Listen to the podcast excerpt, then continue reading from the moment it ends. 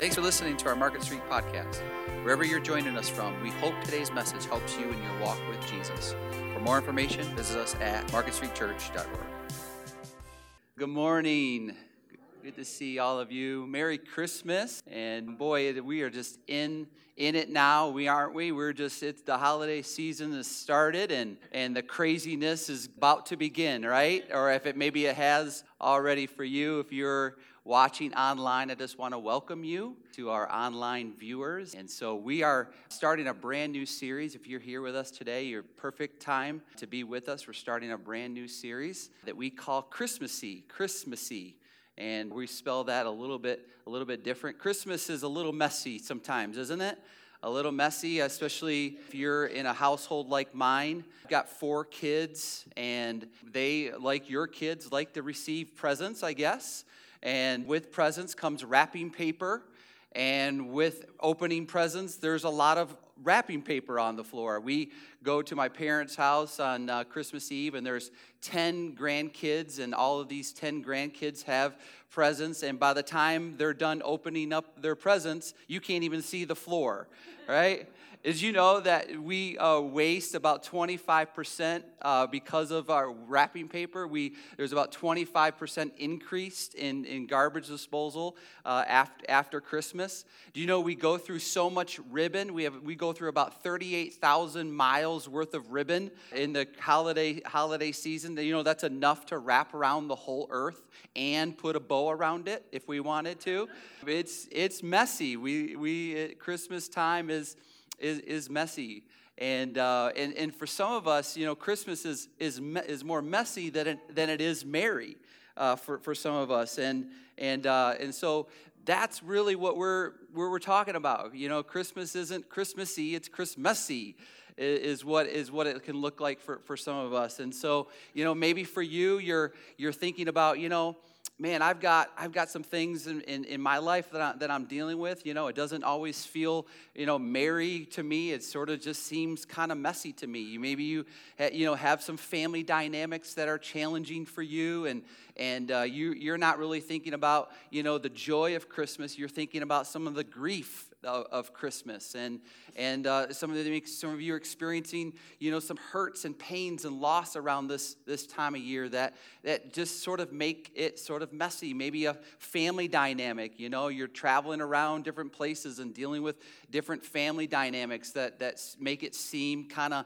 not so much merry, but so kind of kind of little a little messy. And, uh, and that's the way that some of you think of Christmas in that way. You don't think of it as, as exciting or thrilling, but you think of it as sort of, you know, difficult and challenging. And, and, and there's different things about Christmas that bring up, you know, memories for you, and it's, and it's tough. Did you know that that's probably a more of an accurate description of, of the story of, of Christmas, of the story of the birth of Jesus. It, it, more than it was organized and, and more than it was exciting and more than it was thrilling, it was kind of messy. It was kind of messy. It, was, it wasn't the way that you would imagine it to be. It wasn't, you know, all just sort of this perfect, you know, scene of the scenario, you know, like we see in sort of a nativity scene. You know, everything looks nice and beautiful and glorious, and there's angels over it and all those things. But that's not the scene. That's not the setting. It was very, very messy and christmas is, is messy in, in that way. So as we go through the, uh, you know this series over the next few weeks i just want us to you know come around that. As a matter of fact you know around the time of jesus' birth the, uh, the god's people the jewish people are under uh, oppression. They're under the captivity of the, of the romans. You know they're considered to be slaves. They're you know they have their freedoms. They have their abilities you know to do certain things. But for the most part they were considered to be to be slaves as a matter of fact, also around the time of the birth of Jesus, nobody heard from God at all for about 400 years. It was about 400 years that there was no word from God, no, no prophets speaking, no, no prophets giving words of encouragement or, or trying to motivate God's people to, you know, to honor God in their life. There was nothing. There was, it was absolute void. So here you have Jesus coming in in, into, the, into the world, and you have his people, God's people, under oppression, and you have no word from God for 400 years or so. And it was, it made it for a very, very challenging, a very, very difficult time. Christmas in the scriptures was extremely, extremely messy. And so I want to just look at a story in the scripture. And, uh, in, in, in the story of the scripture, it begins when Luke 1 26. It says, Now in the sixth month of the angel Gabriel was sent from God to a city uh, in Galilee called, called Nazareth. And it says that to a virgin engaged to a man whose name was Joseph of the descendants of David, and, and the virgin's name uh, was, was Mary. So there's a couple things that for, within this story that I want us to look at. It says that they were engaged. Mary and Joseph were engaged. Uh, engagement was a little bit more uh, you know, involved than, than maybe a, our traditional engagement and our cultural engagement looked like. For them, engagement was that they were, they were chosen, they were you know, arranged, their, their marriages were arranged. And so they were chosen, you know, who would marry who, you know, who would get married to who. And so they were chosen.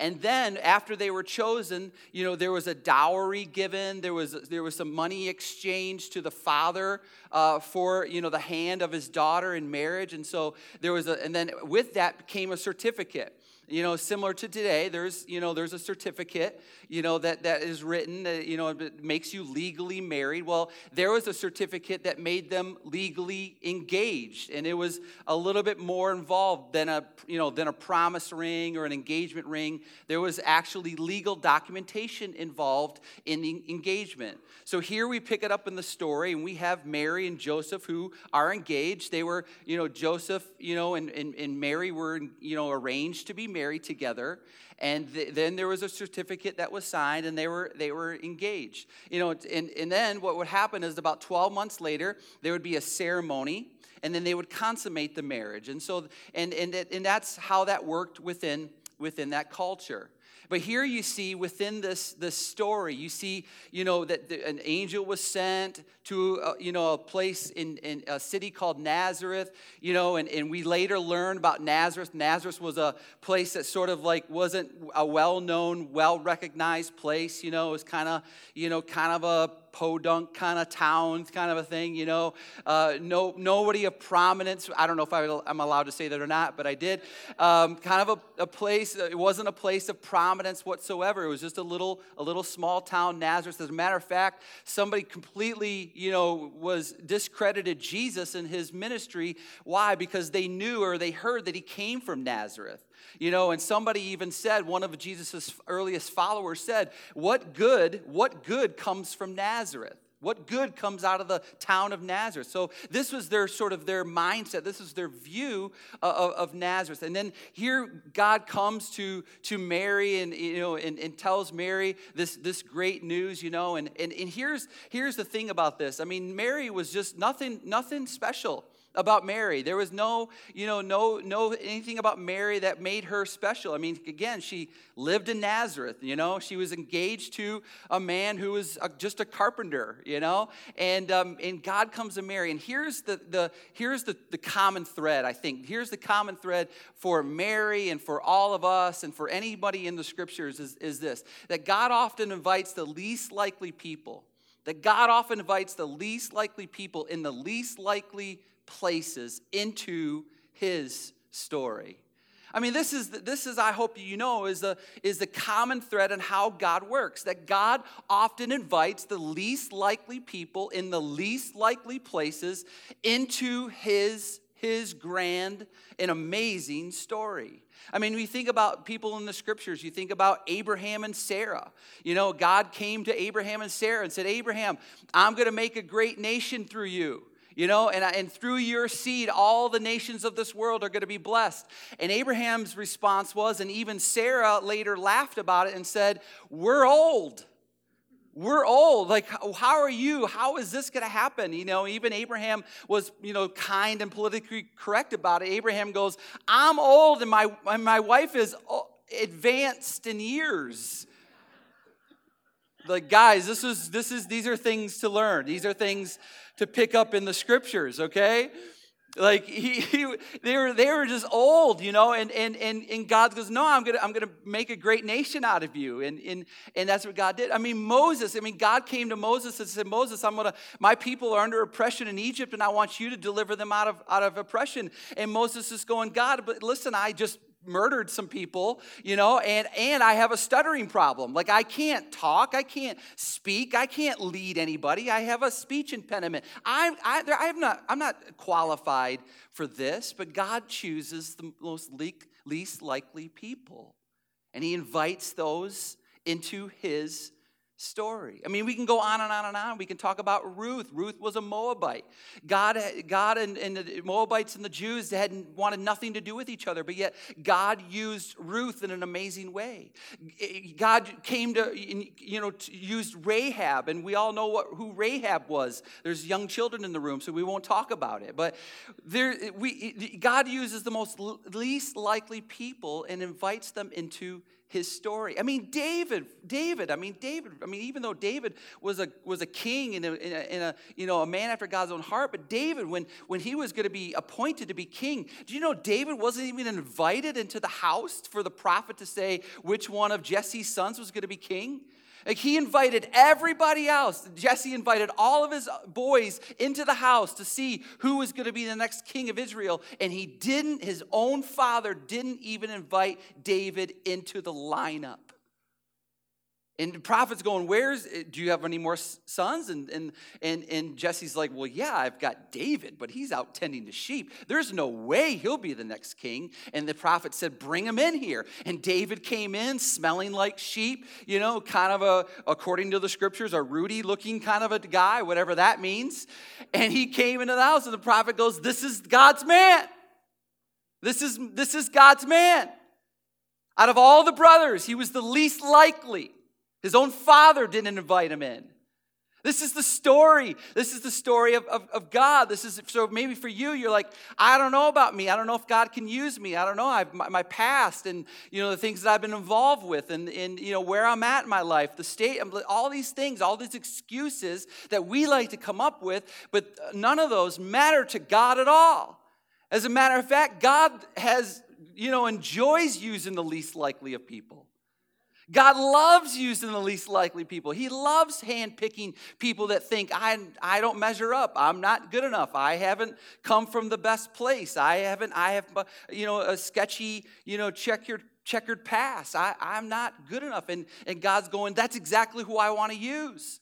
You know why God wants to do this? Just this is to keep us kind of humble. God says, I want to use you. I want to use the least likely people because that I'll get the most glory out of that because nobody else will think I use them because they're you know well to, you know, put together. That I use them because they have great education. That I use them because of whatever you know thing you have going for you. God says I like to use the people that are least likely because I will get the most glory out of them. But I want to invite them into the story. And that's what the story of this story of Christmas is about. It's about God coming to the least likely of little girls and say, I'm going to do something great. I'm going to do something incredible. I'm going to do something amazing in and through you. And he comes and he, it says in verse 28, and coming in, he said to her, Greetings, favored one. The Lord is with you. That, that, that phrase, favored one, means greatly graced. Greatly graced. In other words, he's saying, Greetings, the one who is greatly graced because the Lord is, is with you. By the way, all of us in this room, you're favored. You're a favored one. You are. God looks at you and goes, Listen, I'm, you are greatly graced. Now, grace is unmerited favor, isn't it? Grace is, I don't deserve it, but I get love anyways. Grace is, I didn't earn it, but I get compassion anyways. Grace is, I don't deserve it, but I get God's kindness anyways. I get God's favor regardless because that's the kind of God we serve. And for you, you're favored and you're greatly graced. And he looked at, told Mary, hey, tell her, angel, tell her she's favored. Let her know that the Lord is with her. Let her know that. Because she's going to need to know that here. based on what I'm just going to tell her about what I'm going to do through her.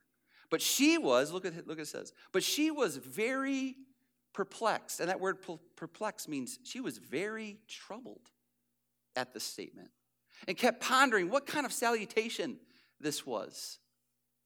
The angel said to her, Do not be afraid, Mary. So here you hear, you see in this, Mary's like, she's troubled, she's perplexed. She's, it's, it's now, she's starting to see, sense this is now to get a little messy here in, in my life. I, I, know God's inviting me into his story, but you know, oftentimes when God invites us into his story, it's, it's, it sometimes gets a little, a little messy. And so she's troubled by this and she's afraid. And she, he says to her, Mary, for you have, you have found favor with God. And then he tells her, And behold, you will conceive in your womb and bear a son, and you shall name him Jesus. And then she says, And he will be great and will be called the Son of the Most High, and the Lord God will give him the throne of his father David. And he will reign over the house of Jacob forever, and his kingdom will have no end. And Mary said to the angel, How can this be since I am a virgin? How, how can this be? How is this going to work? How is this gonna, how, am, how is this gonna go over within my culture? How is this gonna go over with my family? How is this gonna go over with my engagement to, to Joseph? How, how, can this, how can this work? Here's what she knew. She knew that, man, this news, this news was gonna get messy for me. She knew that this was gonna be tough for her. She knew that she was gonna have to go through stuff, and she was probably probably worried about and troubled by the fact that she would be disowned by her family she was troubled and worried by the fact that she was going to be you know maybe her her you know her uh, joseph who she was engaged to that he was going to you know let her go that he was going to walk away from her and to try to explain what was going to happen to the people that you know were in her life. I mean how challenging and how messy that would be. And so she's how can this work? How am i going to and also i mean think about this. At that time there was laws set up for those who committed adultery for those who fornicated. There was laws set up. You know what they were that they were anybody who fornicated they were legally legally allowed to be stoned to death. I mean, this had deadly, literally, deadly consequences to this. Of course, she's troubled. Of course, she's afraid. Of course, she's not understanding how is this gonna work for me? And he begins to tell her, he says, Listen, I just want you to know and the angel answered and said to her, The Holy Spirit will come upon you, and the power of the Most High will overshadow you. And for that reason, the Holy Child should be called the Son of God. And behold, even your relative Elizabeth has also conceived a son in her old age, and she was called barren and is now in her sixth month. For nothing will be impossible with God. Let me say that again. For nothing will be impossible with God. For nothing will be impossible with God. We'll get back to that in a second. And Mary said, look at, look at Mary's responses. And Mary said, Behold, the bondslave of the Lord. Wait a minute, wait a minute. After knowing, after all of the things that she has to understand what possibly could happen to her, all the things that she's realizing, this could be trouble for me, and this is troubling. All the things that she was thinking how, how she's gonna have to try to explain this. I mean, can you imagine telling your, you know, parents, listen, um, uh, an angel came to me at night, told me that I'm gonna conceive God's son, and um, I, so that's why I'm pregnant, mom and dad. And do you think, I mean, come on, if your kid said that to you, do you think you would buy that? You'd be like, as a parent, you'd be like, you gotta come up with something better than this. You're telling me that you're going to conceive a child and it's God's child? And you're going to remain a virgin? You're, come on, come on, come on. You're going to have to come up with a better story than this. And she's now realizing this is what I've got to do. But her response was amazing. Look, she says, Behold, I'm the bond slave. I'm a bondslave of the Lord. May it be done to me according to what you say must happen. I mean, wow, what what response? I mean, for me, I'm like, well, I don't know, God. I I like the way the things are going. Like, do you know the idea of, of the fact that it was would, would uh, recognize her as a virgin was because it was not necessarily the fact that she just never you know was involved in, in any kind of sexual relationship but it also involved the fact that she was a, was a stage in her life it was a stage in her life that her life was set for her it was, it was just sort of you know, reminded us in the story, you know, that she was sort of past her childhood stage. And yet it was sort of before her, you know, t- time where she would, you know, get married. It was sort of in the stage. Did you know that within that stage, within that life stage, she was probably between the ages of, we don't really know for sure, but probably most likely in between the ages of 12 and 15 years old. I mean, she was a middle schooler for crying out loud. I mean, I've got two middle schoolers and they weren't, they're not nearly ready for that. Not even close. I mean, talk about responsibility. And here she is, she's hearing this information. She's trying to process this somewhere between an age of 12 and 15 years old, understanding what's about to happen to her. And her response is not, I don't think so oh, I don't know, maybe ask somebody else. I'm just not mature enough for this yet. No, her response was, I'm a bond slave. I'm your servant. You're my master. And as a servant, whatever you say goes. Whatever you want, I'm already saying yes to. Whatever that means for me, I'll accept it because I'm your servant. I'm your bond slave. I'm the one who you're asking me to do this. I trust that you will give me what I need to get through this no matter what. What a response, don't you think? What a response. Even in the mess and even when she knew what was coming down the pipe, God, I'm your girl. God, whatever you say, you're in control. You're my master.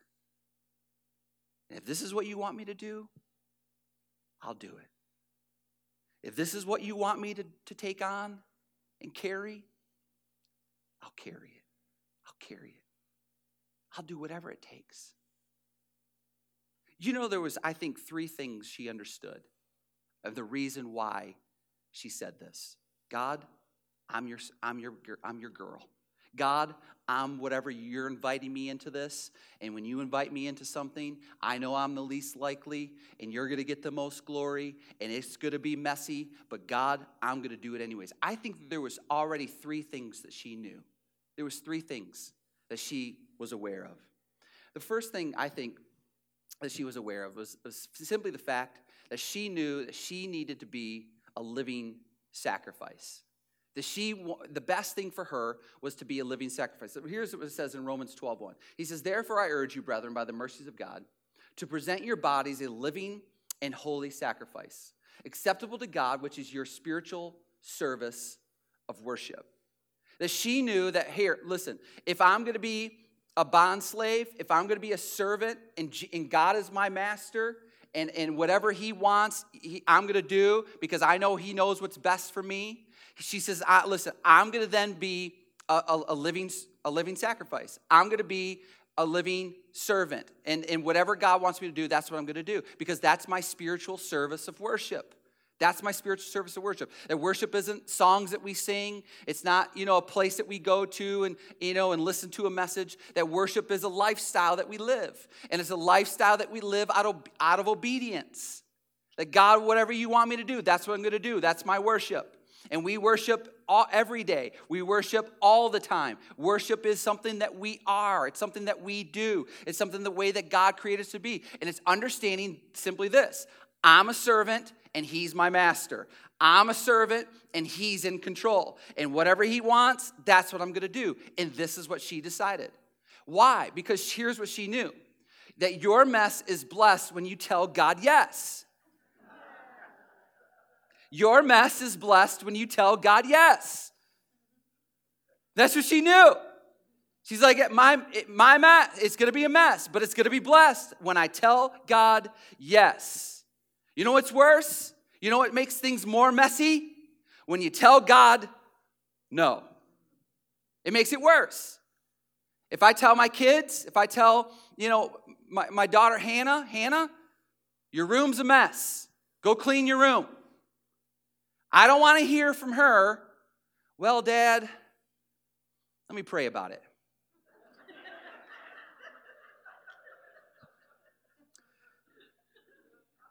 you know, Dad, um,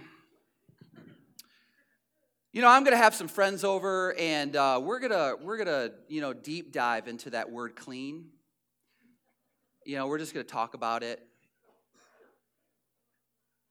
I don't want to hear, Dad. You know, no, Mm-mm. no. It's gonna be it's gonna be worse for her. Like, if I tell her to go do something, whether she likes it or not, it's going to be worse for her if she gives me all these different excuses or all these different reasons of why she doesn't want to clean the room. Sometimes it's just go and clean the room, it's a mess. Put it back together. Why? Here's what Mary knew Mary's like, my mess is going to be blessed when I just tell God yes. Whatever that is, whether I like it or not. I'm just going to tell God, yes. God came to Abraham. Hey, Abraham. You know, this is the first time worship is mentioned in the Bible. This is the first time worship is mentioned. And here's what, he's, here's what God said to Abraham God, Abraham, I want you to take your son, your one and only son, and I want you to sacrifice him. And you know what Abraham told his son Isaac? Hey, Isaac, we're going to go worship. That's for the first time worship is mentioned. Hey, Isaac, we're going to go worship. Okay, Dad. You know what Isaac knew? I better just say yes. I don't know what Dad's going to have me do here, but I'm going to say yes. You know what Abraham did? Abraham's like, okay, God, I trust you. You tell me that I got to do this. I'm going to say yes, even though I don't like it, even though I don't want to do it.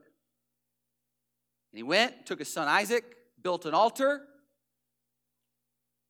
you know what Isaac did? Isaac was an older boy.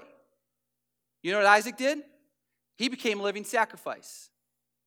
We think that sometimes maybe Abraham took Isaac and you know forced him down on the altar and he was getting ready to drive a knife. You know, you know what Isaac did? Isaac Isaac found out what he was there for, that Isaac was the one that was going to be the sacrifice, and he laid himself down on that altar, and Abraham was getting ready to drive that knife right through his son, his only son, and God stopped him and said, "Listen, I see where you're at. I see your faith. I see that you're you trust me. I see that your son is not your master, that I'm your master. I see that you are a bondservant of the Most High. I see that now. And Isaac, and, and God's, Isaac said, Well, where's going to be the sacrifice? And, I, and Abraham says, Listen, God will provide. God will provide. He's my provision. Here's what Abraham knew. Here's what Isaac knew. Here's what Mary knew. Here's what everybody else that God blessed in Scripture knew. It's just better to say yes, even when it looks like a mess. Here's what Mary, we know this. Look what Mary says later on in, in, verse 48. For he has regard for the humble state of his bondslave. For, for behold, from this time on, generations will count me blessed. And she says, she goes, For the mighty one has done great things for me, and holy is his name. She's I'm, whatever God wants. He's the mighty one, and I'm not. I'm just a humble slave. And holy is his name. Whatever God says, I'm going to do because I want to be blessed. And how you get blessed in your mess is simply by just saying yes. Yes.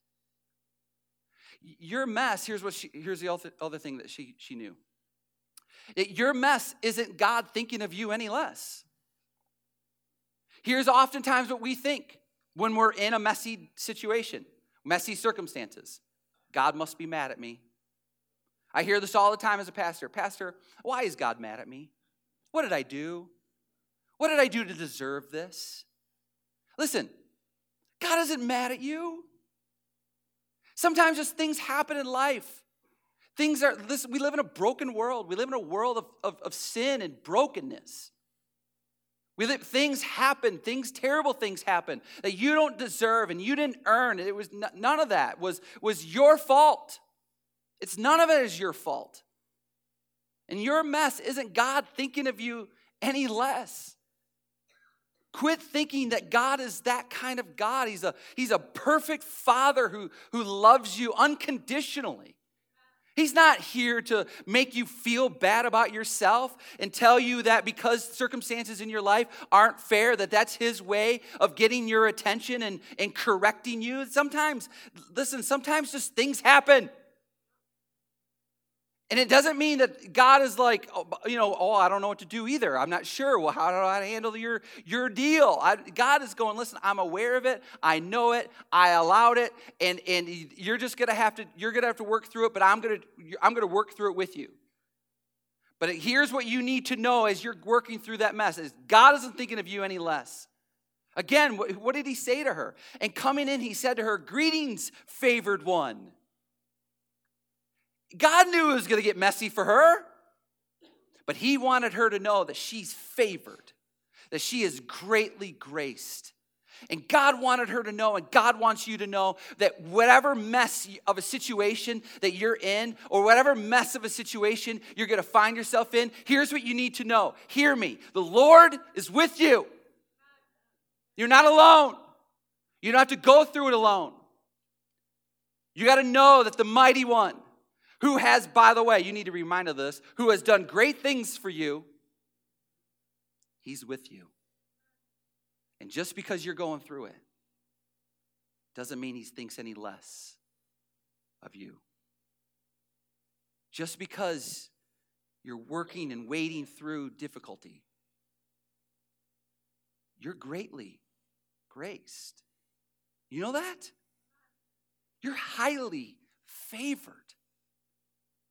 So maybe that's the mindset change that you and I need to have as we go through this. Maybe the mindset is I'm in it, I'm going through it, I don't like it, but I'm going to say yes to whatever it is that God wants me to go through. And as I go through it, I know, I know that He thinks I'm great. He thinks I'm amazing, and you are. You are incredible. And God loves you. Think about anything, any person in your life that loves you, that would do anything for you. God is better than that. Think about what parents, think about what you would do for your kids and the sacrifices that you have made for your kids, but you're an imperfect person. But you don't put your faith in an imperfect person. You put your faith in a perfect, loving Father who is always with you in your mess. Mary's going, whatever it is that you got for me, God, I'm saying yes to. Whatever it is that you're going to have me go through, God, I know that you love me no matter what. And you're not going to leave me and you're not gonna ever forsake me. Come on, you got to know that you have a God who will never walk away on you, who will never turn his back on you, who has not forgotten about you. You may think that God has put you on a shelf and set you off to the side and forgotten all about you, but I got news for you. He thinks of you all the time. He's constantly thinking about how he's got great things in store for you. Your mess is um, doesn't God doesn't think of you any less. Your mess will never thwart God's progress. Your mess will never stop God from God doing what God wants to do. I mean, think about this. I mean, th- this is this this is God's telling Mary, "Listen, I just want you to know that I'm going to I'm doing this. I'm bringing my son in, into this world. And he's going to be the savior. He's going to be on the throne forever.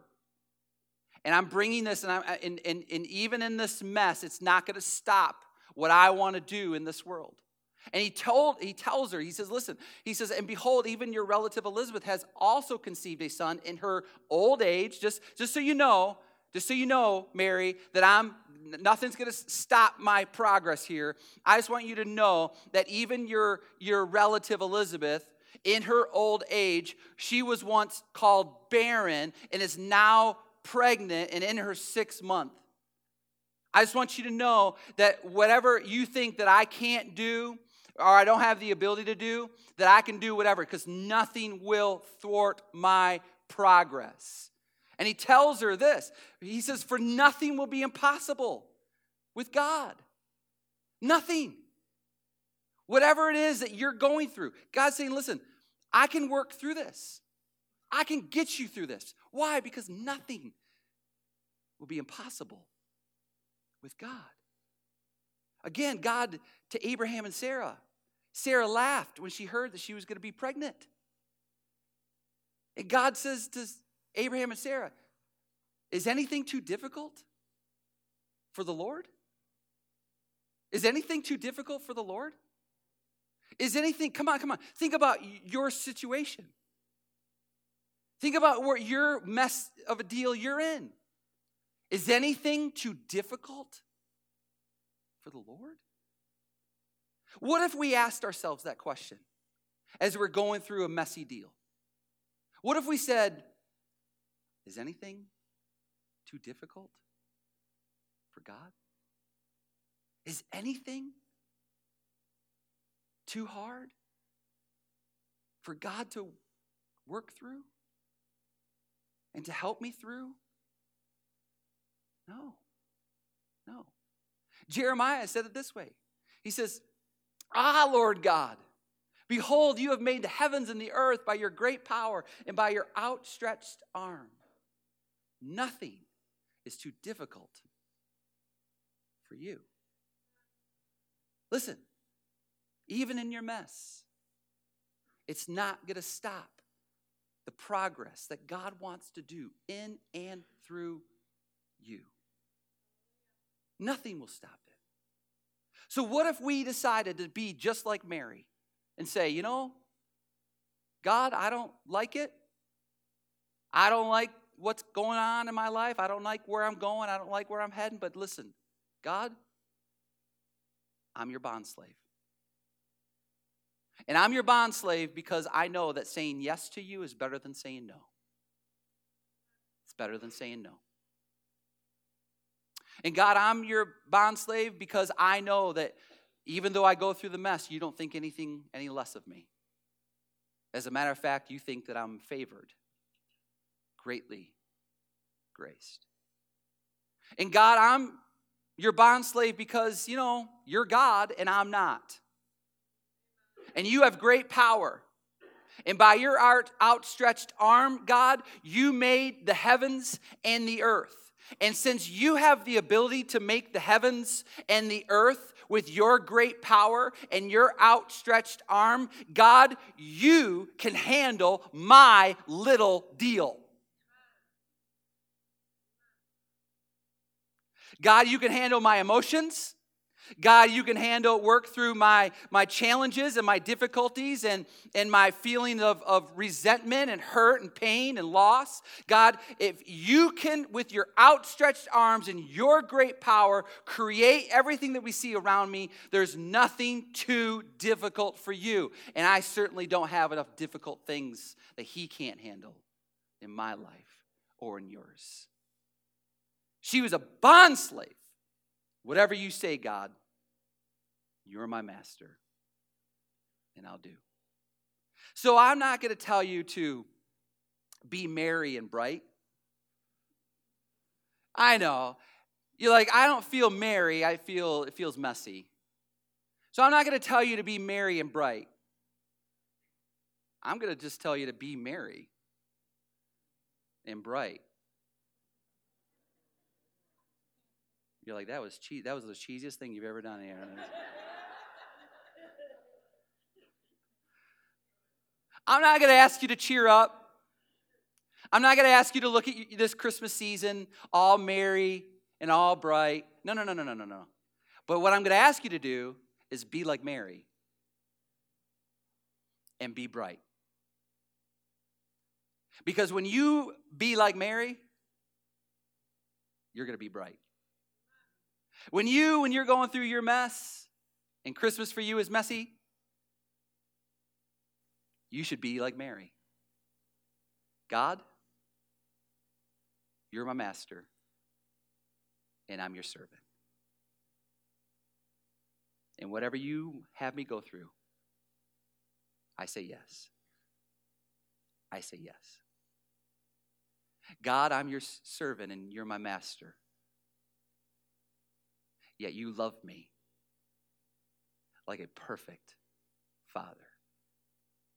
And you think I'm great. And you will never leave me. And God, regardless of what I do or don't do, or how I respond or don't respond, nothing will stop your progress. So I'm either going with the wind or I'm going against the wind. Can I recommend that you just go with the wind? It helps you. When you go against the wind, it hinders you. So be Mary, and you'll be bright too. Father, we just, in this time, in this season, we come around the messiness of Christmas. Family dynamics, emotional stress, financial burden, anxiety and angst, depression, grief, mourning. It's also messy. But God, we're just here to say, as your servants, we're here to say yes. Yes. Whatever you ask, yes. Whatever you want, yes. Because we know that you don't think any less of us. We know, as a matter of fact, you think highly of us, that we're highly favored, that we're greatly graced, and you never leave us. And God, you're going to do what you want to do because you're God and we are not. But you invite us, least likely, you invite us into your story. And we want to go with that current, and we want to go with that wind because that's the best place to go. Because there's nothing that we can do to stop what you want to do.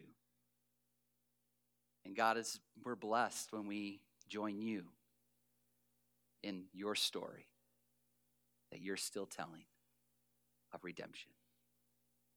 Thank you for this day. Encourage each one today. Be with them in Jesus' name. Amen. Amen. God bless you. Thanks for joining online.